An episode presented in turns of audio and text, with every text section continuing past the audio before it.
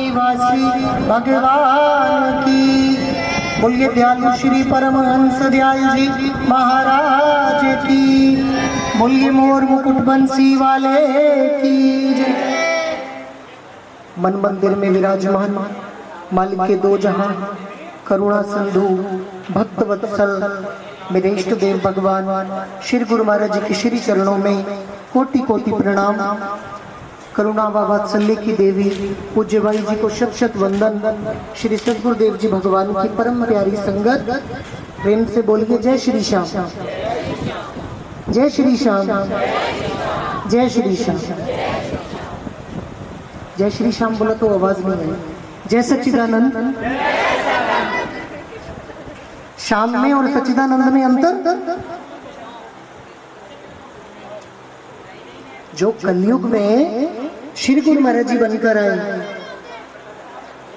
एक बार ना एक कॉरपोरेट में मेरा सत्संग था तो उन्होंने मुझे बुलाया कि महात्मा जी, आपने सत्संग करना तो मैं गया सत्संग करने के लिए। सत्संग सुनाया उनको तो उसके बाद में इंट्रोडक्शन दिया श्री गुरु महाराज जी का।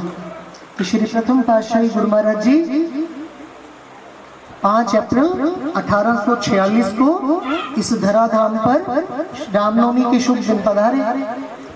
तो वो जो कॉरपोरेट के बच्चे थे, उन्होंने बोला कि महात्मा जी, दुनिया तो शुरू हुई कब? और भगवान आए 1846 में। भगवान थोड़ा लेट नहीं आए। तो मेरे तो दिमाग का फ्यूज ही उड़ गया। कि अब क्या करना है? क्या बोलूँ?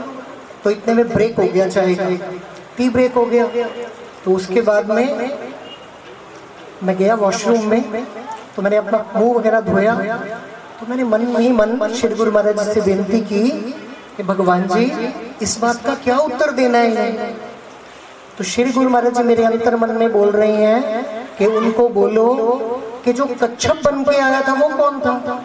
जो मत्स्य बन के आया था वो कौन था?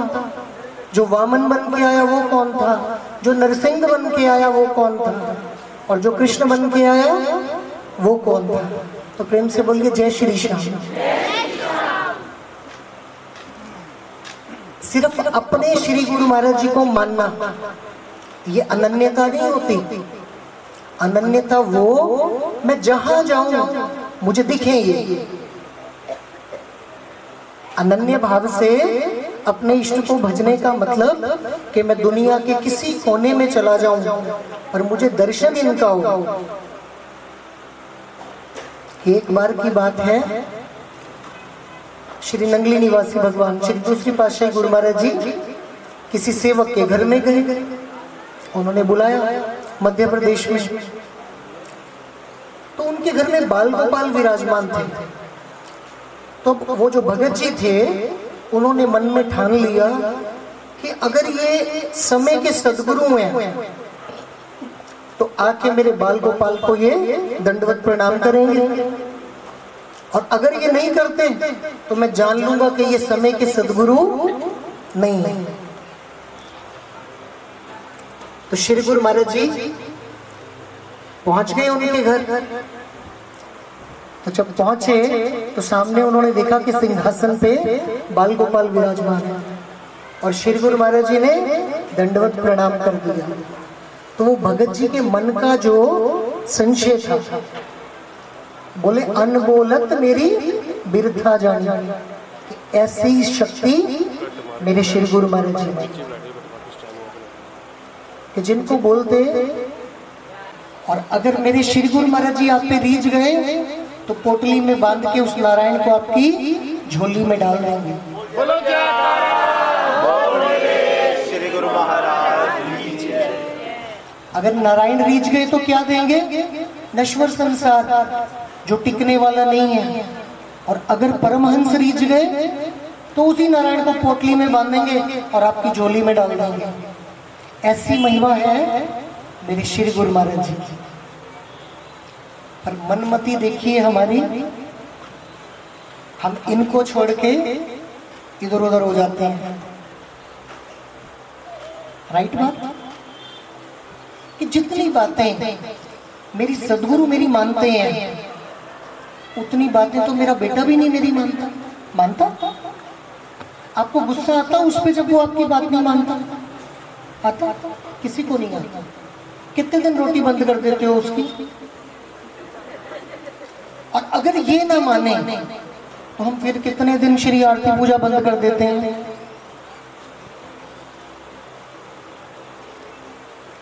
बोलो। अगर ये आपकी बात ना माने तो कितने दिन श्री आरती पूजा बंद करते हैं? तो प्यार किससे ज़्यादा? अच्छा आप लोग सब श्री अनंतपुर गए अभी? जाते क्या महसूस किया वहाँ जाके? क्या देखा? क्या देखा? सोनू भगत जी, क्या देखा? भगवान जी के दर्शन किए। सिर्फ़ दर्शन करना इनफ होता है कि भगवान को मैंने देखा या कुछ और भी देखना होता है? किरण बहन जी, क्या देखना होता है? जब श्री अनंतपुर जाते हैं, क्या देखना होता है? बाबू, ये आप अंदर चले जाओ या बाहर आओ हाँ? क्या देखना होता है? देखना होता है परमात्मा एक्शन में कैसे आता है? परमात्मा कैसे रिएक्ट करता है? कि मैं अपने सब अवगुणों के साथ उसको मिलता वो मुझे कैसे मिलते बोलो बोलो। संसार में हम किसी से प्रॉमिस कर दें और पूरा ना करें, वो बंदा क्या करता है? दोबारा हमारी शक्ल नहीं देखता। भगवान से प्रॉमिस किया कि रोज सिमरन करेंगे, रोज श्री आरती पूजा करेंगे और संडे के दिन कुटिया में जाएँगे। आपके बनाए सब नियमों का पालन करेंगे। कितने नियम अपनाए? और उसके बाद में हम भगवान के पास में गए। भगवान क्या करते राइट बात किसी को गुस्सा करते किसी को घूर के देखते किसी को बोलते तो क्यों नहीं करता? तो श्री अनंतपुर जाना और सिर्फ़ मास्टर जी को देखकर आ जाना।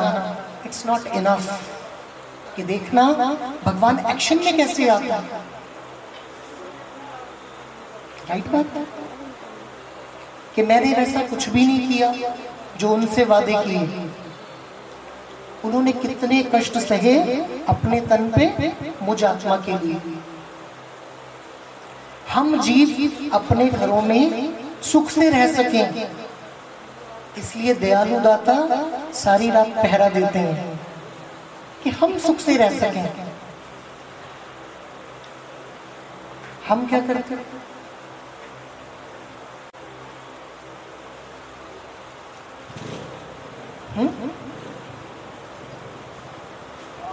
अच्छा एक बात बताओ। क्लास में टीचर का आना इम्पोर्टेंट जाना इम्पोर्टेंट बाकी सब क्या बोलते हैं? आना। ना टीचर का आना इम्पोर्टेंट ना उसका जाना इम्पोर्टेंट इम्पोर्टेंट क्या? पढ़ाना। इम्पोर्टेंट क्या? कि जब मुझे सानिध्य मिला उस सदगुरु का उन्होंने दया दृष्टि की एक नज़र मुझ जीव पर डाली और सिर्फ़ एक दृष्टि नहीं डाली। उसमें पता नहीं कितने जन्मों का मेरा जो लेखा था, उस पे उन्होंने कांटा मार दिया। कि दास कहे, सदगुरु और मेरा रिश्ता हो गया पक्का। और धर्मदास जब बात सुनी तो रह गया हक्का बक्का। कि जब धर्मदास को पता चला कि इसके सिर पे तो इतने समर्थ सदगुरु हैं। तो मैं क्या करूँगा इसका? पर सदगुरु मेरे साथ तब होंगे कि जो आज तक गाया शुभ मार्ग के उपदेशक, सच्चे मार्ग के गाने से नहीं, चलने से। सच्चे मार्ग पे चलना पड़ेगा। अच्छा हम चलते? सच्चे मार्ग पे चलते?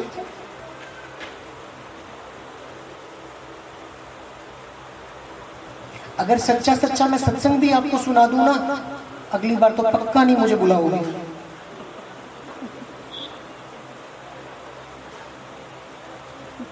होता क्या है, जो मन को अच्छा लगे, वो आपका कल्याण नहीं कर सकता, वो आपके मन को प्रसन्न कर सकता है। पर जो कल्याणकारी होगा, वो कड़वा होगा, वो मन के अपोजिट होगा।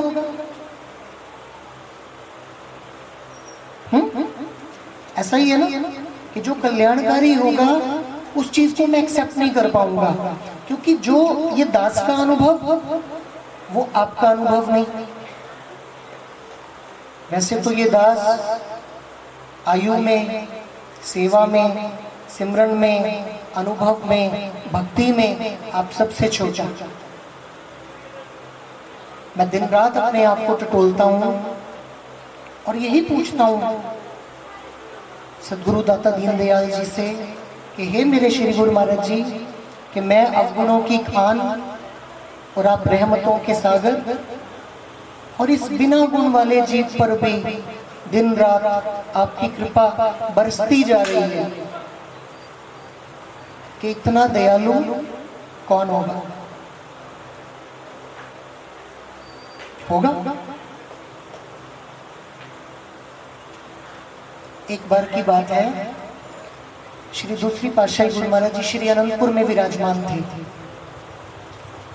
तो उन दिनों काफ़ी बारिश पड़ने लगी। श्री गुरु महाराज जी सत्संग कर रहे थे। सत्संग हॉल में। तो उस समय क्या था कि श्री अनंतपुर में झोपड़ियाँ बनी हुई थी और वो एक कमरा पक्का था, जहाँ भगवान जी सत्संग सुना रहे थे।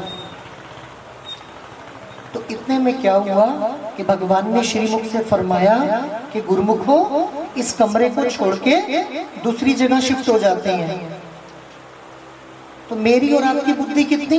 इतनी। और श्री गुरु महाराज जी की महिमा, उनकी शक्ति अथाह तो भगवान श्री मुख से फरमाते हैं कि गुरुमुख चलो किसी दूसरी जगह चलते हैं, बारिश बहुत भयंकर हो रही है। सेवकों ने विनती की, भगवान जी, ये कमरा पक्का है। इसमें हम सुरक्षित हैं। पर भगवान ने क्या किया कि सत्संग करते करते उठ गए। और जब भगवान उठ गए तो भक्त भी उठ गए। शिव महीने का जल्दी सामान निकालो। तो सामान अभी निकला भी नहीं था। और धड़ाम करके वो छत जो थी, वो नीचे आ गई। तो ये सदगुरु की संभाल होती है। कि जो दृष्टि इनके पास, वो हम आत्माओं के पास में नहीं है। अभी आप नाच रहे थे और बोल भी रहे थे, आप बड़ा प्यार करते हो पंचम पातशाही गुरु महाराज जी से। एक छोटा सा टेस्ट ले लूँ? आज्ञा है? एक बार हाथ हिला के दिखा दो। प्यार की तो परीक्षा होती है। आप बोलते, Shri Guru Maharaj ji I love you truck भर के। कभी आंसर आया? मी टू बोलो। उनको पता है। ये बस सावन की बहार है। अभी श्री अनंतपुर में है तो I love you too much और घर जाने के बाद में मैंने और भी काम बड़े ने। राइट ना? देखो, भक्त भगवान से प्रेम करे, इसमें कोई बड़ी बात कोई बड़ी बात कोई बड़ी बात परमात्मा भक्त से प्रेम करे कि सभी प्यारी प्रिया की चौदिश पिया पिया होए और ना जाने इस झुंड में कौन पिया की होए। सब दावा करते, ये मेरे ये मेरे ये मेरे। बोल मेरे श्री गुरु महाराज की जय। सब बोलते, ये किसके? इन्होंने किसको अपना माना? ये कैसे पता चलेगा?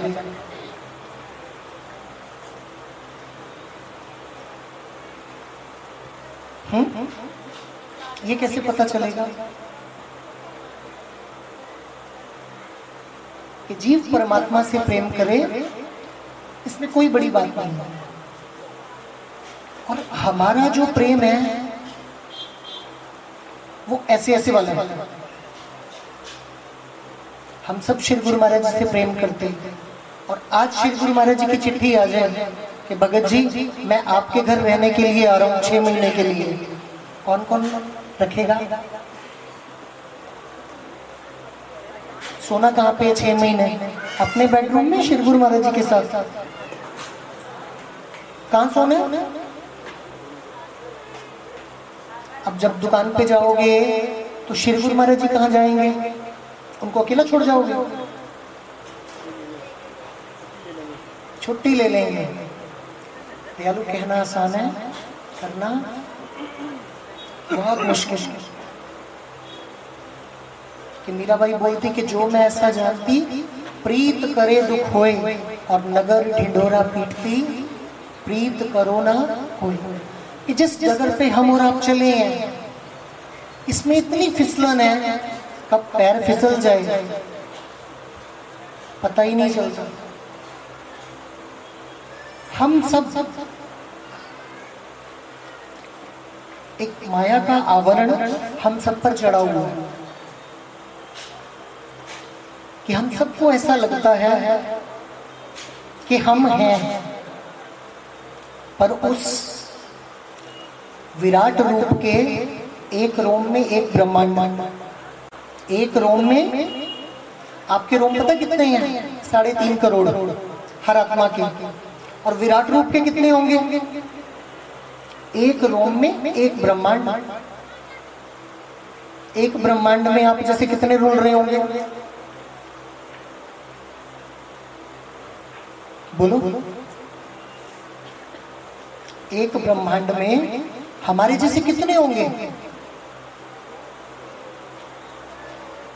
पर हम में सूक्ष्म सूक्ष्म अभिमान। सब में है जिस आत्मा को सदगुरु का प्रेम मिलता है, उसका क्या लक्षण है? जो पका हुआ फल होता है ना, उसका क्या लक्षण है?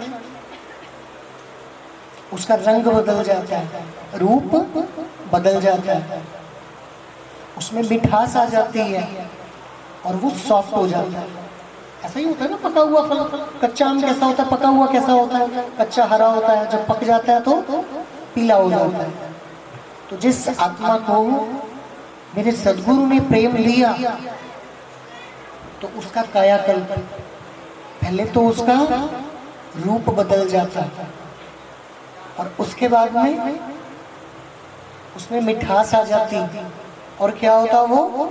नरम हो जाता अब ये चेक करना है कि हम में ये गुण आए? आए? कोई इतनी सी बात हमें बोल दे। फिर?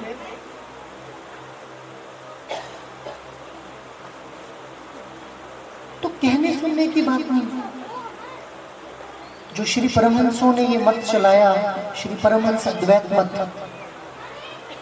इसमें दो ही बातें हैं, सेवा और सिमरन। ये नचना टपना हमारे श्री दरबार की रीत नहीं है। पर संत बड़े दयालु होते हैं कि डॉक्टर मुश्किल से मुश्किल ऑपरेशन करने से पहले क्या करता है?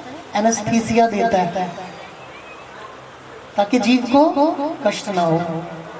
तो संत भी क्या करते हैं? पहले आपको नचाते हैं, हंसाते हैं, फिर सत्संग सुनने बिठा देते हैं, कि ज़्यादा मुश्किल ना लगे। वरना सत्संग सुनना मुश्किल सत्संग सुनना, इनसे प्रेम करना, ये तो चलो मुश्किल है ही है, पर इनके लिए अगर थोड़ी सी सेवा देनी पड़ जाए तो उसमें हमारी जान निकल जाती है। गाते रोज कि गुरु की अद्भुत है प्रभुताई मिले सहस्त्र गुना हो आई मैं किसी के दिल की बात नहीं जानता, मैं अपनी आपको बात बताता हूँ। नए नए साधु बने थे। इस जग जंजाल से हटना बहुत मुश्किल काम है। भाई जी आए अपने घर से इनसे पूछना कि कोई भी सोखे सा आपकी जान नहीं छोड़ता। पहले तो घर वाले सारे रिश्ते तोड़ते हैं कि अगर आप दरबार में गए, मरो या जियो, हमें फ़ोन मत करना। हमें मत बताना। तो नया नया साधु वेश मिला था।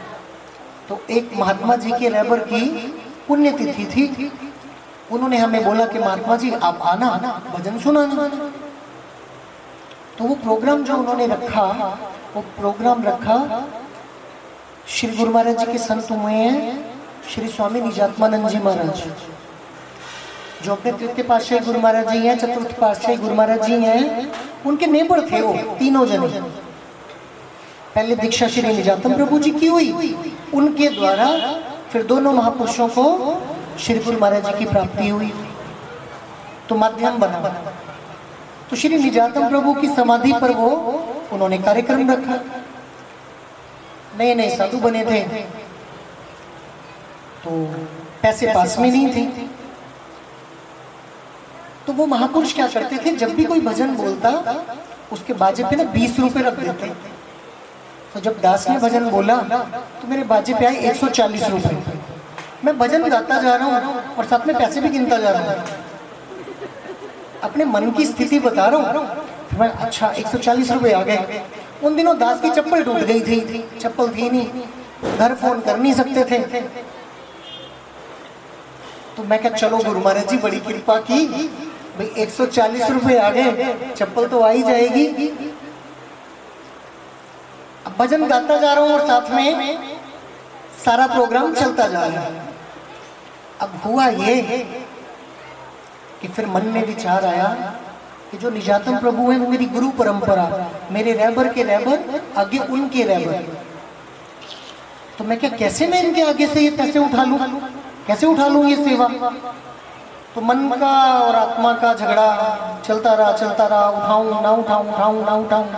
जब भजन पूरा हुआ, जयकारा लगाया तो मन को मारते हुए वो 140 रुपए बाजी से उठाए और श्री चरणों में रख दिए। लंगर की घंटी बज गई। दास की सेवा बर्तन साफ़ करने की, चला गया अपने रैक पे। अब बर्तन तो मंजी जा रहे हैं, पर वो 140 रुपए छोड़ नहीं रहे। सर्दियों के दिन थे, नंगे पैर थे। अब जनवरी का महीना और नंगे पैर हो तो मुश्किल तो होती। अब सोची जाऊँ कि बेवकूफ़, तूने बेवकूफ़ी की 140 रुपए आते तो चप्पल मिल जाती। चलो जी बर्तनों की सेवा की लंगर खाने गए। अनमना मन था। थोड़ा सा लंगर खाया, एक आधी रोटी। चले गए कमरे में। कपड़े वगैरह धोए। शाम को सेवा होती श्री मंदिर में, पोछा लगाने की। चलो जी, मुँह हाथ धोया। आ गया सेवा करने। पोछा कम लगे वो 140 140 140 140 अब वो तो बन गया मेरा जाप। चलो जी, पोछा लगाया, गए। श्री आरती का समय हो गया। अब श्री आरती चल रही है। जय जय श्री जगतारण वही उनमें चल रहा है। एक सौ चालीस एक सौ चालीस एक सौ चालीस। एक सौ चालीस। श्री आरती हो गई। लंगर की घंटी बज गई। फिर चले गए बर्तनों की सेवा पे। फिर लंगर खाने को मन नहीं था। बस फिर श्री गुमाई का भोग लिया और मैं कमरे में चला गया। तो जाके अपना मोबाइल उठाया। तो मोबाइल पे एक मैसेज था your account has been credited with seven thousand rupees एक सौ चालीस गुना पचास। बोलो जयकारा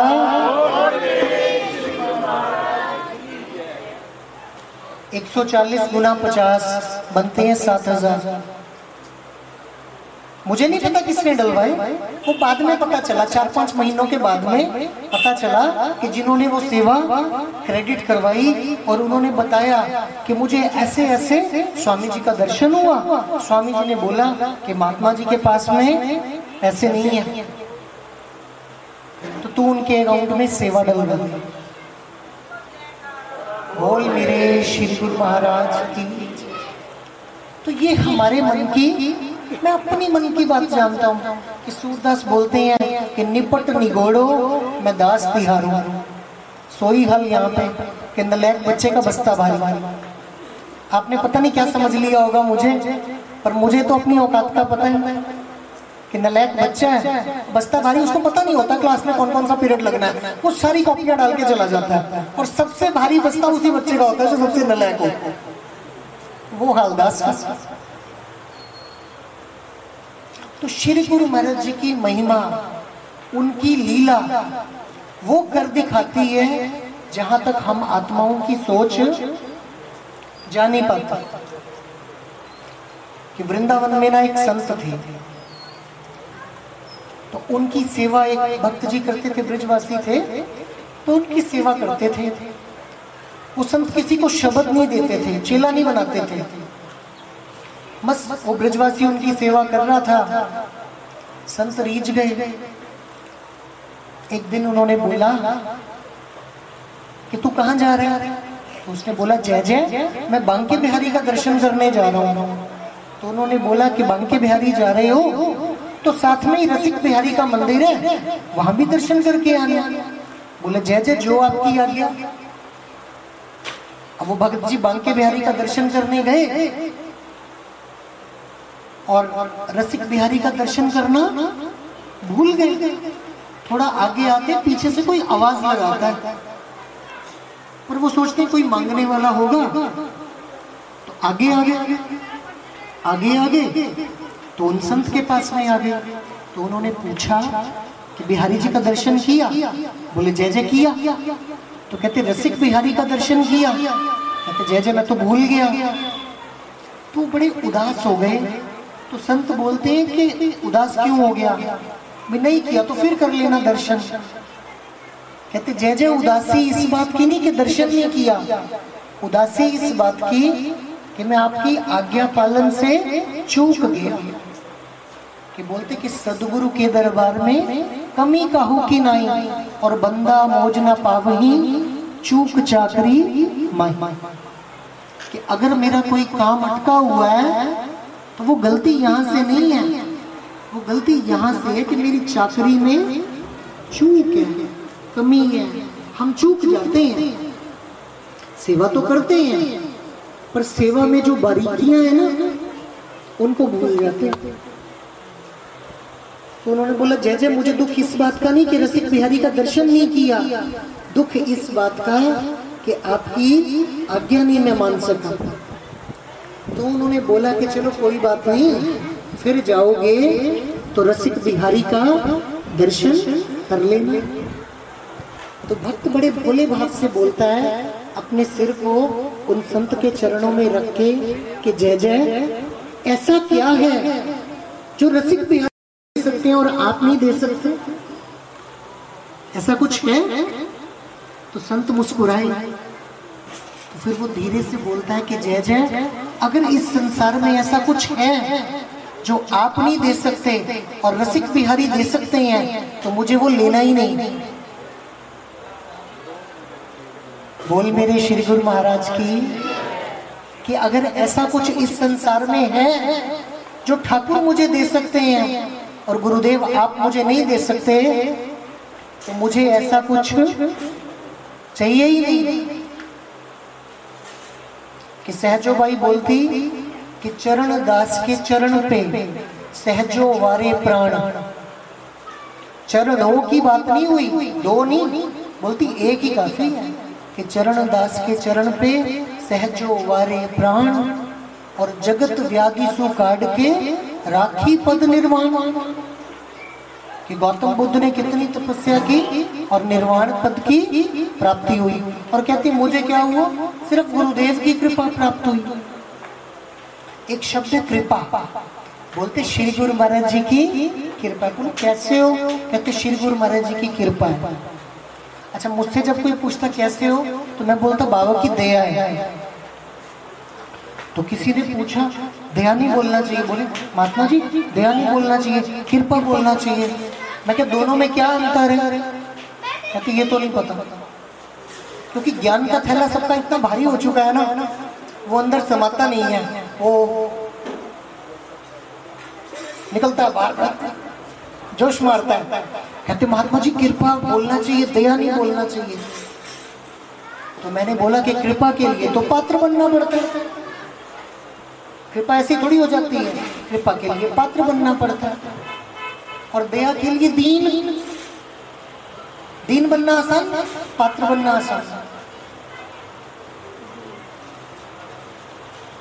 कि दया करो दीन के दाता, मेरा गुण अवगुण, ना विचारो कोई। कि अगर ये विचार कर लिया गुण अवगुणों का, कि लेखे गिनत ना छूट सा मैं छिन छिन भुल्लन हार। बख्शन हारे बख्श लो करो भव सागर से पार। बख्शन हारे बख्श लो करो भव सागर से पार। श्री सतगुरु नाम जहाज़ है। चढ़े तो उतरे पार, जो श्रद्धा कर सेव दे, दयालु पार उतारन हार। जो निश्चय कर ध्यान दे, दयालु पार उतारन हार। कि एक आत्मा का भजन बहुत ज़्यादा, और भरोसा कम। भजन बहुत ज़्यादा भरोसा कम। बात बन जाएगी। भजन हो इतना सा, भरोसा इतना।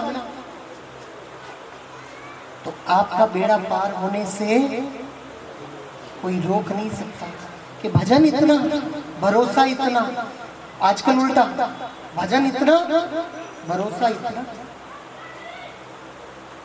कि भजन कम भी हो तो चलेगा। पर भरोसा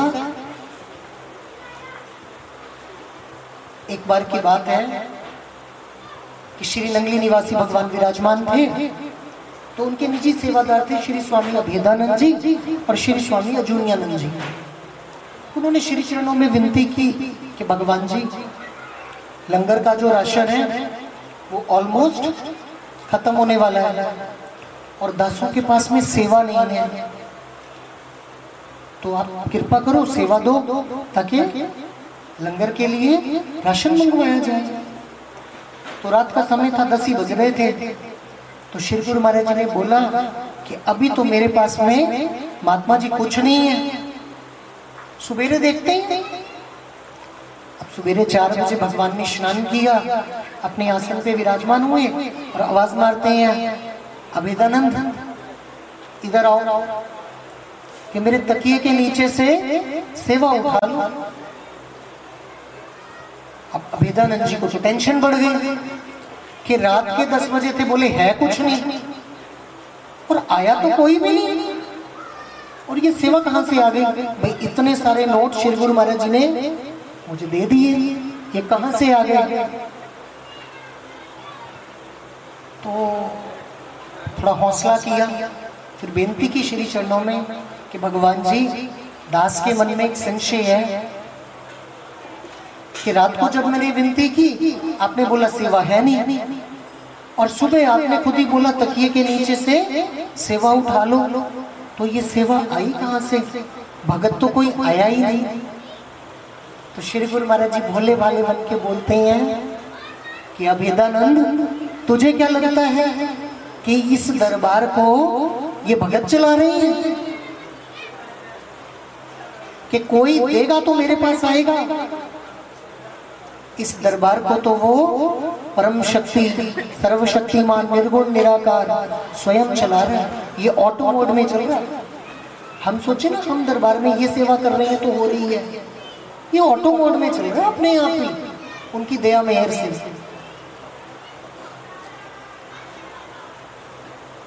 तो श्री गुरु महाराज जी का आज हम अवतरण दिवस मना रहे हैं। अवतरण दिवस की किसी के जन्मदिन पे जाते तो रीति है कि कुछ लेकर जाते। अब त्रिलोकीनाथ भगवान का जन्मदिन, देना भी ज़रूर है। क्या देंगे?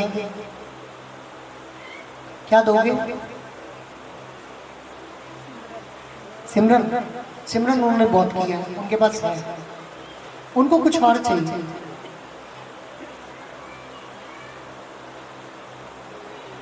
क्या चाहिए उन्हें? उनको चाहिए मेरा अहंकार। क्या चाहिए? तो आज हम और आप श्री चरणों में विनती करते हैं कि हे दयालु दाता कि मेरे अहंकार को अपने श्री चरणों में रख लो। मेरे पास देने के लिए कोई वस्तु नहीं है। कि बोलते हैं ना गरीब निवास। कि जो गरीबों को जानता है, जिसका किसी अमीर से कोई रिश्ता, और हम सब क्या होना चाहते।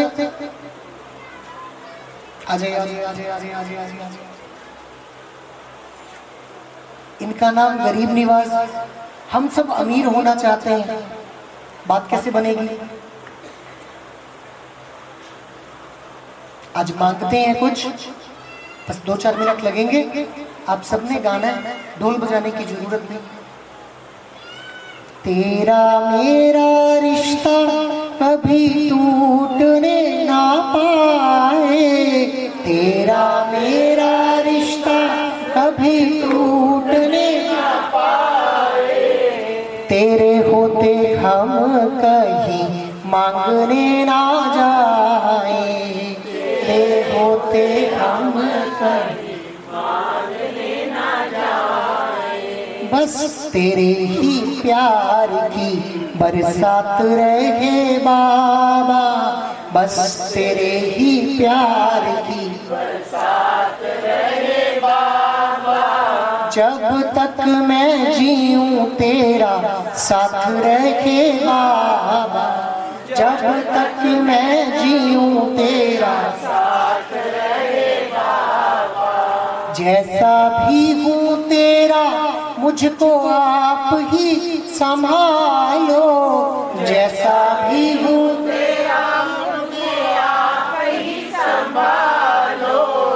कुछ भी करो मुझको अपने लायक बना लो। कुछ भी करो मुझको अपने लायक बना तेरे बिना मेरी क्या औकात मेरे बाबा